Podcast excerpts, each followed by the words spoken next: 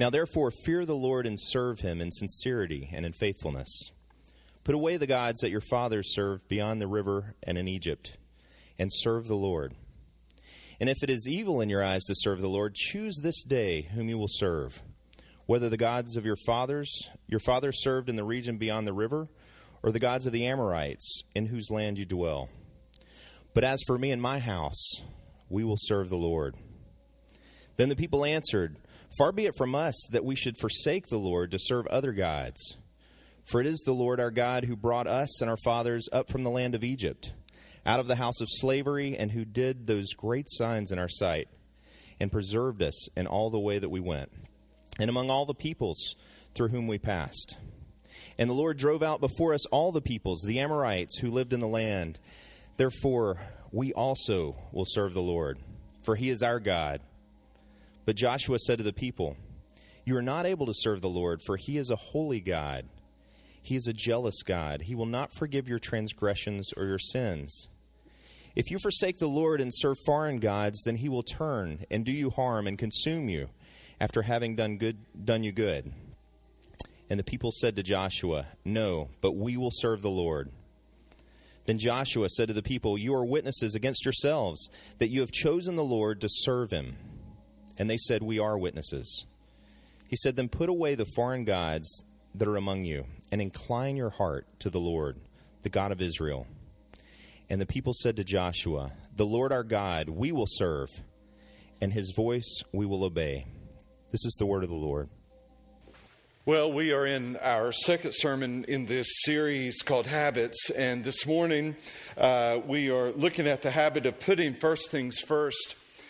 And my initial inclination is that if you're here this morning, you may be good at this habit uh, since it's quite cold and snowy and icy outside. But also, my understanding is that we are able to put first things first in some areas of our lives and, and uh, fall short a little in other areas. So I know God is going to speak to us this morning.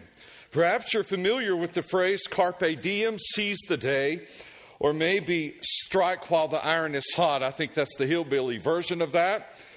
Uh, the early bird catches the worm, or gather you ye rosebuds while you may, or there's no time like the present. All of these uh, phrases uh, say, hey, today is the day. I think Joshua may have uh, been the first one to say, choose you this day whom you will serve. Choose you this day. And so I want to uh, just uh, be very fair to you to say that I will give you an opportunity to make a choice today. That it would make no sense to preach a sermon that says, Choose you this day whom you will serve, and not ask you to choose today uh, whom you will serve. Uh, Joshua makes that clear here. Putting first things first means doing the most important things in life. It means being clear about your priorities and acting on them. Uh, the book of Joshua, let me give you just a little bit of background. The book of Joshua spans a period of 20 years, and in that 20 years, Joshua has come in. He's led the people to take uh, the land that belonged to them. That's the first half of the book. And in the last half of the book, they settled that very land. So, in the first half, uh, it's conquering, it's fighting, and it's wonderful. If you like battles, this is your book. If you like to read about fierce uh, contests, this is it. They're quite victorious, except for once. And now that they're settling, Joshua has instructions for them. it is an era that's ending in Israel's history. If you read the end of Joshua 24, three prominent people die. Joshua dies. Uh, Eleazar, who is Aaron's brother, Aaron was Moses, who is uh, Aaron's son. Aaron was Moses' brother. Eleazar dies, and Joseph's bones are buried as he had instructed them to. There's a whole generation that is that's leaving. And this whole generation is leaving this group of people in a country, and they have a desperate need to settle that country. So, this entire generation is leaving. There's a group of people in a country, and these instructions are huge.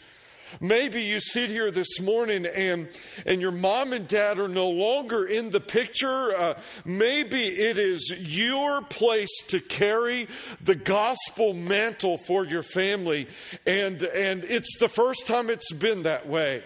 Maybe you just went through the holidays and realized if I'm not the voice of reason and right and God in this family, there won't be one. If that is the case, this kind of passage is for you. Choose you this day whom you will serve. Well, how do you make such a choice? Uh, you, if you were here last week, are going to find the, the first step to be eerily similar to last week's put away foreign gods. Uh, and some of you are saying, well, Jerry, didn't we get enough of that last week? Well, if you put away your foreign gods, yes. And if you didn't know, here we go again. Put away foreign gods. I'll tell you something that surprises me every time I read it. If you go prior to what James read, you will discover these words. Joshua gathered all the tribes of Israel to Shechem. So, so all the tribes, they've gotten their lands. Now they're gathered on their lands. And summoned the elders, the heads, the judges, the officers, and they presented themselves before God. And Joshua said to all the people, verse 2 Thus says the Lord, the God of Israel, long ago your fathers lived beyond the Euphrates, Terah, the father of Abraham and of Nahor, and they served other gods. All right, so I have a great admiration and respect for Abraham. He is the father of many nations. He is the one whom God said, Hey, uh, leave, and he left. Abraham left Mesopotamia. But I must remember that before he left, he was an idolater. He was a polytheist. He worshiped many gods in Mesopotamia. He lived in that little uh, crook. If you recall doing your homework of the Tigris on top, that's how I teach it, the Euphrates on the bottom, that little V right there. He lived in Ur, right where the Tigris and Euphrates meet. Uh, this was the, the land of, uh, of great fertility, and that's where Abraham was. And there he uh, worshiped all kinds of gods. Lest you sit here and perhaps think this morning that you've done something to cause God to lean your way and, and, and cause God to uh, draw you to Himself. When God called Abraham, his name was Abram then, when God called Abram, Abram had shrines, uh, if he was like all of the other Mesopotamians, set up to all kinds of gods. Abram didn't have it all together. Uh, we encounter him that way, but lest you might think that some reason what you bring to the table, God looks at and he thinks it's kind of like Play Doh and you've brought some vibrant colors and he'll put them all together. No, he, he makes the Play Doh, he, he designs it from the get go. And so it is with Abram in order for him to leave Mesopotamia, he had to do what? Put away foreign gods. It's been the track record. And then God says, put away, or Joshua through, uh, God through Joshua, put away the gods that your father served beyond the river and in Egypt. If you read a couple passages in Leviticus and Deuteronomy, eh, they, they worshiped um, uh, uh, goat idols. And they worship demons. Those are the two that are mentioned goat idols and demons. And then uh, he says, and the God of the Amorites. Who are they? The Amorites are in Canaan. So, so get this The children of Israel have been in the promised land for 20 years, and already they have begun to worship the gods of the Amorites in the land in which they have settled. We are so prone to idolatry. Uh, who were those gods? I must mention them. Uh, there was a god by the name of Amurru and his wife Aseratum. You say, Jerry, why do you care? Uh, track with me and I'll let you know why you should care. Amurru was uh, a shepherd god, god of the mountains. Aseratum's name means lady of the desert. The reason I share this with you is that in my own personal experience of idolatry and in my own experience of counseling people who have been idolatrous, the gods we worship go from the absurd to the acceptable. The absurd goat idols. Give me a break. Uh, who in their right mind would worship a goat? Most of you know I teach Old Testament at Montreat. I don't know how this got into my students. I sure hope that somehow I didn't confuse them in such a way, but but we were going over the passage in Numbers where, you know, the people sin and they, uh, God sends serpents in. And so they put a serpent, Moses puts a serpent on a pole and they go out and look at the pole and they're saved and, and, and they don't die anymore. And so my test, rather straightforward, all just blanks on this one. And I said, God put a, or Moses put a blank on a pole uh, so that the people could look at it. And I had more than one student write goat. Goat. I went back into class, didn't call the one out, just said, What kind of pole holds goat? I mean, we have the massive pole. Uh, but they worship goats, but then they worship demons. That's atrocious to worship demons. I have been around those who do. Someone who worships demons is a wholehearted, committed follower of Satan himself. Those do exist in the world. Those people do exist. Satan has his own church, his own worshipers. And then there is the acceptable a God named Shepherd, right? Lady of the desert. The acceptable idols that we kind of go, well, they sound so good. You say, what might that look like in, in my life? The absurd. Uh, the absurd is uh, Wendy and I were in Vegas a few months ago, and we paused the hotel we were in had a casino, and we paused, and there was a woman sitting there smoking up a storm, and she's got one hand banging on this machine, and the other hand is just going up and down like this. And I thought, if I were to video her and just say, Could you watch yourself? It was, she was so into it that a crowd had gathered to watch her. Um, I'm told by folks who have worked at Harrah's that adults wear diapers there so they don't lose their spot in front of their machine. And they just use the bathroom on themselves.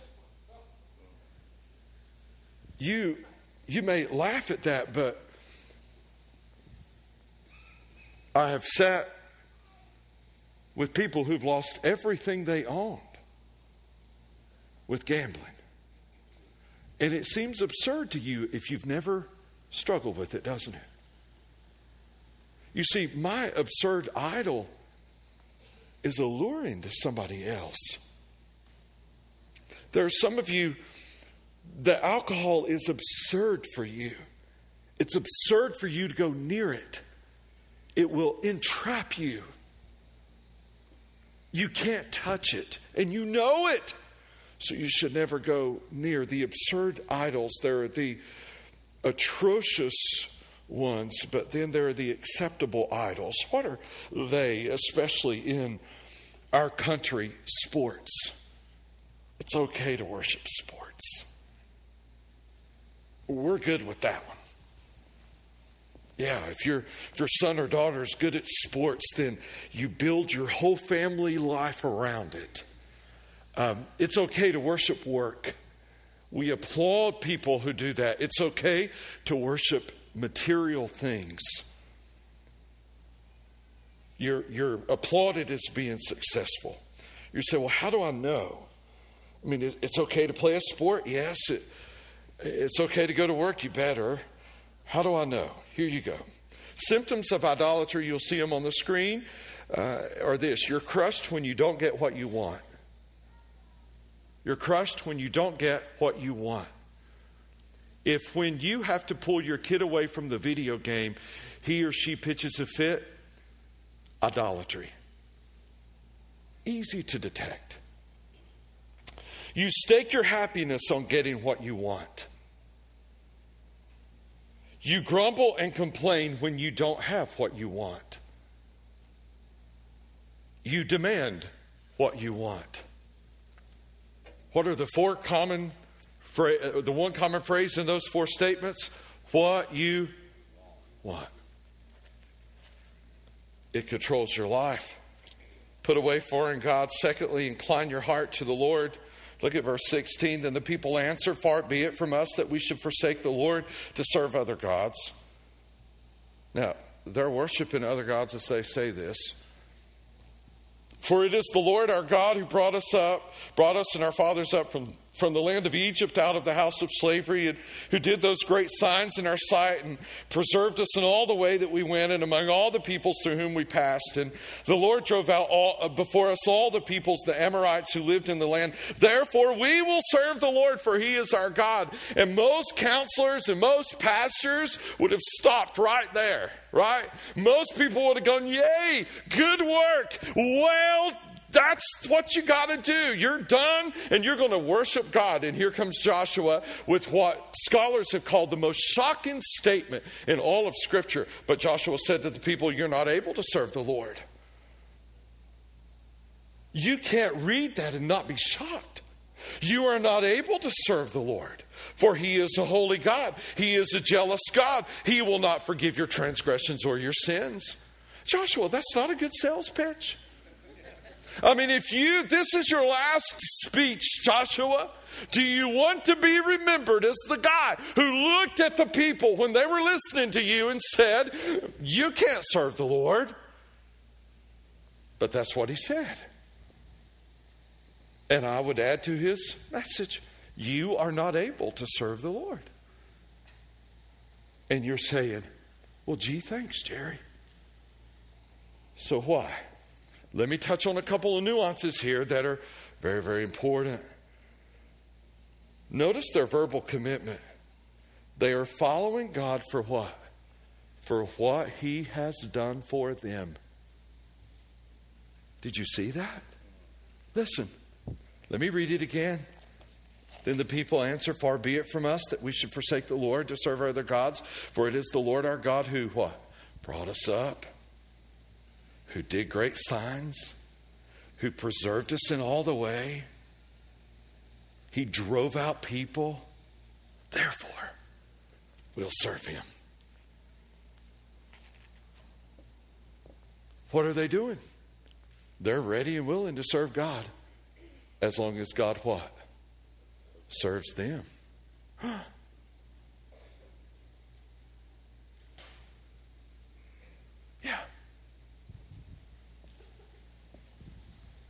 What does that look like?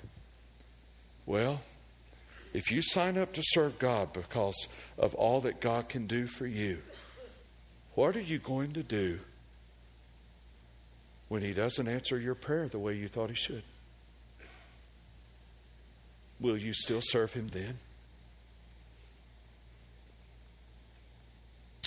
What will you do when the diagnosis is cancer? What will you do then? What will you do when your boss just clamps down on you and it's unfair?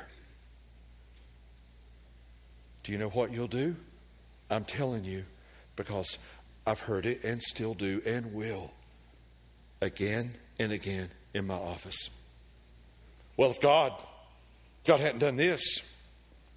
I prayed and God didn't do this. I asked God for this and this didn't happen. Blame God. That's what you'll do. You'll blame God. If you sign up to serve because God will serve you, as soon as He doesn't serve you, you're out. Do you know what you've done? Oh, this is so, such a fine line. You've made an idol out of God's gifts. That's what you've done. Parents, if you've ever given your kids something at Christmas and they seem dismissive and ungrateful, you know how God could feel at this point. So Joshua says, You can't serve the Lord. Also, let me say this this needs to be said.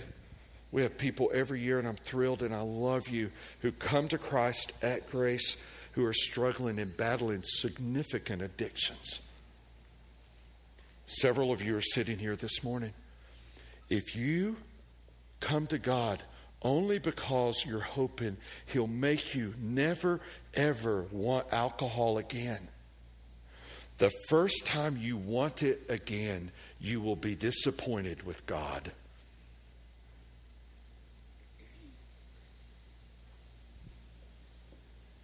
And do you know what?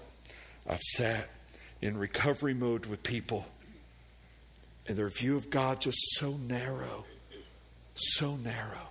God, you should have, and fill in the blank. So, what does Joshua say?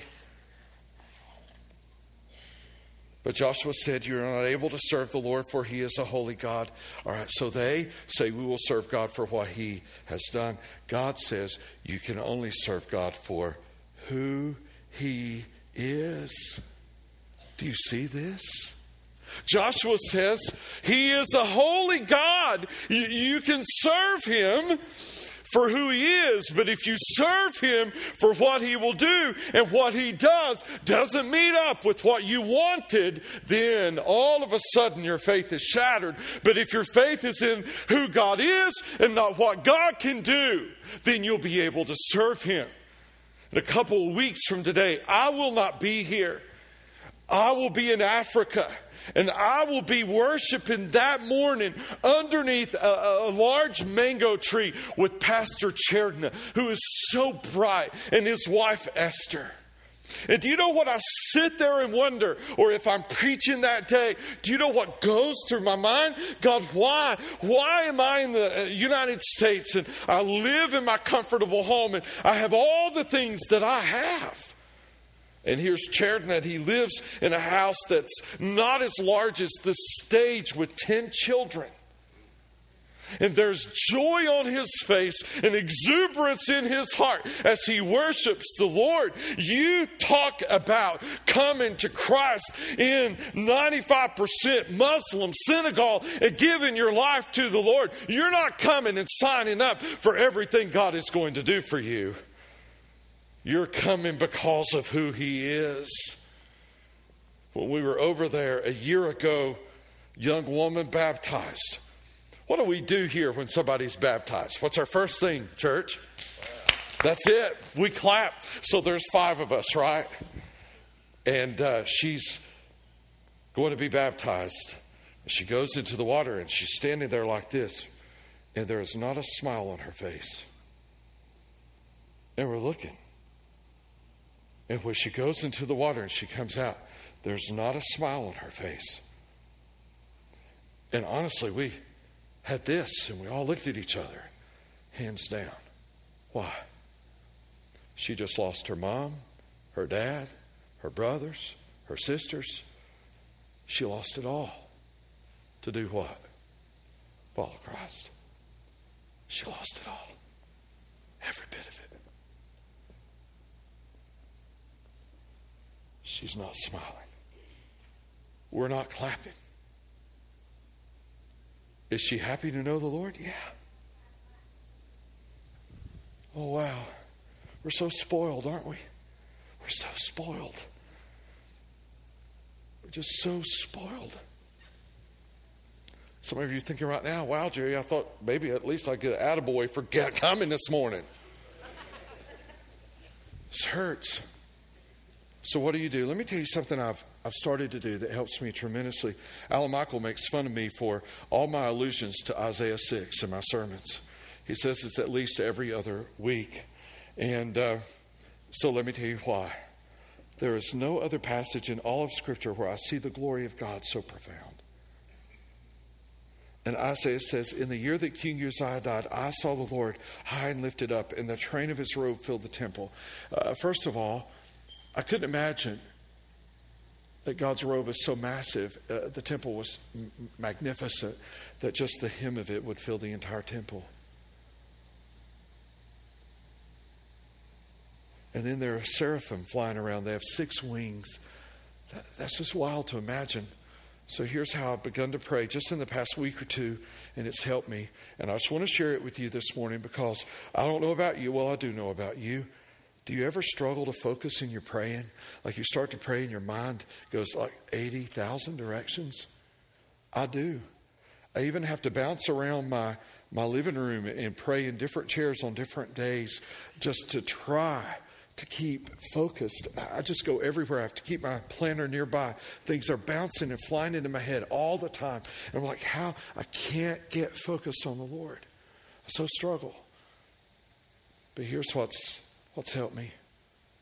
I'll begin to pray and I'll say something like this Oh, Lord, you're enthroned in heaven above the cherubim and the seraphim, above all the rulers of the earth, God, you are enthroned. And, and Father God, your, your robe, just, just your robe, just the sight of your robe caused Isaiah to bemoan himself. And Father, if the seraphim who've never ever sinned, if they've never, ever touched sin, can in your presence must cover their eyes. And if in your presence, Father, they must cover their feet. And with two wings they fly. And if with those two wings, Lord, uh, that they fly, their mouth, they can only say one word uh, three times Holy, holy, holy is the, is the Lord of hosts. The whole earth is full of your glory. And, and I'll pray, Father, if the whole earth is full of your glory, where am I missing it? And where am I not seeing you. And, and Father, I cannot at all come into your presence. If, if that's the case, there's no, there's no, play, no way. God, there's no way. How could I ever approach you if, if they who have seen no sin must cover their eyes and they must cover their feet and they say, Holy, holy, holy is the Lord of hosts, and it is transformed how I view God because often my view of Him is too little and it is too low. And He's like some grandpa in the sky and I need some stuff. And, and He is indeed holy. And then I realize that He bids me in. That that God who is so high and holy and I am so meek and lowly, He says, Come in. And I found myself like Isaiah when he said, Woe is me, for I'm a man of unclean lips, and I dwell among a people of only unclean lips. My eyes have seen the King, the Lord of hosts, and maybe then I'm ready to talk with him. Maybe then, maybe, maybe. He's holy. Joshua says he's jealous. I was going to go into an Ezekiel passage, but too many kids in the room. It's way too graphic. But Ezekiel pictures two sisters. And those sisters, one is Judah in the north, the other is Israel in the south. And the words Ezekiel uses to describe them, your kids don't need to know. Why? Because they've cheated on God. He's jealous. I know it's really fun to read, but the phrase make room for Jesus in your heart, no. You either give him all of it or he has none of it. No, you don't you don't make him a little room, Give him a little space. He's either your God or he's not. Wow. When you follow God for who He is and not what He can do, you will be more likely to persist in faithfulness. Oh, that we would see Him. Amen. Oh, that we would see Him. A.W. Tozer said this What comes into our minds when we think about God is the most important thing about us. Wow. What comes into our minds when we think about God is the most important thing about us. So true. If he's down here, you will disregard him the rest of your life. Joshua 24 20, if you forsake the Lord and serve foreign gods, he will turn and do you harm and consume you after having done you good. I know there's some of you with an overactive conscience in here, and you're thinking, oh, no, no, no, no. This is for somebody who has just completely dismissed God and gone away from him. Incline your heart what is the heart? It's the seat of the mind, the will, and the emotions. It's the center of our moral and, and uh, spiritual life. Uh, Jesus said, uh, answering a question, the Teacher, which is the greatest commandment in the law? And he said to them, You shall love the Lord your God with all your heart, and with all your soul, and with all your mind. This is the greatest and first commandment, and the second is like it. You shall love your neighbors yourself. On these two commandments depend all the law and the prophets. Remember just a moment ago that God's so high and holy, and us so meek and lowly. And Jesus said, The greatest commandment is this is for us to love him. Love him. He dwells in inapproachable light, yet Christ through the cross has made him completely approachable so that when Jesus died on the cross, the curtain was torn in two. Completely. Torn in two. That went into the Holy of Holies so that you and I can go in. Hebrews 4. Let us come boldly to the throne of grace that we might find grace and mercy to help us in our time of need. And then we get very practical, and some of you are waiting for me to get here, and I am. Establish boundaries. And the people said to Joshua, The Lord our God, we will serve his voice, we will obey. So Joshua says, All right. He made a covenant with the people that day and put in place statutes and rules for them at Shechem. Boundaries are essential. All right, don't check out on me here. This is where you put into practice what? Whatever it is you need to do. And some of you need to do it, and you're going to have a chance to begin it today. Henry Cloud, in his classic book Boundaries, says this Boundaries help us keep the good in and the bad out. Setting boundaries inevitably involves taking responsibility for your choices. You are the one who makes them. You are the one who must live with their consequences. And you are the one who may be keeping yourself from making the choices you could be happy with. Please hear me. This is so very common. And again, for people who come to Christ, who battle, as we say, kind of in our culture, demons. Once you come to Christ, you can never, ever, ever say again, the devil made me do it. Because he has no power over you but what you give him. So don't blame the devil on your demons. We must own our own thoughts and clarify distorted thinking. So, what, what do boundaries look like for you? For some of you, touched on it already, you should never, ever, ever take another drink of alcohol. You just can't. Others of you have got some friends, I'll put that word in quotes, that you need to lose because they are not your friends and they drag you down. Others of you have family members who do the same, so you must discreetly and graciously distance yourself from your family members who pull you into sin. You have to. Because it's like poison. Others of you cannot carry indiscriminate amounts of cash. You just can't do it because the lottery ticket calls your name every time you drive by the store. You can't do it. And still, there are others of you who cannot have unfiltered internet. You can't. It's too much. I don't know what your boundary is, but you you know. Put, put, put them in place. Healthy boundaries. What, whatever they may be, you know what they are. All right, so this is how we're going to end. I love the old song. Billy Graham made it famous. Just as I am, without one plea. Let me go back to verse 14 and 15 now. Therefore, fear the Lord and serve him in sincerity and in faithfulness. Put away the gods that your fathers served beyond the river and in Egypt and serve the Lord. Look at this. And if it is evil in your eyes to serve the Lord, choose this day whom you will serve, whether the gods your fathers served in the region beyond the river or the gods of the Amorites in whose land you dwell. But as for me and my house, we will serve the Lord. I want you to hear me on something. Please hear me. Read Romans 6, 7, and 8, and you'll discover this. You will be a slave to something or someone. You will either serve God or you will serve gods. You were created to worship. Ecclesiastes says God has put eternity in our hearts.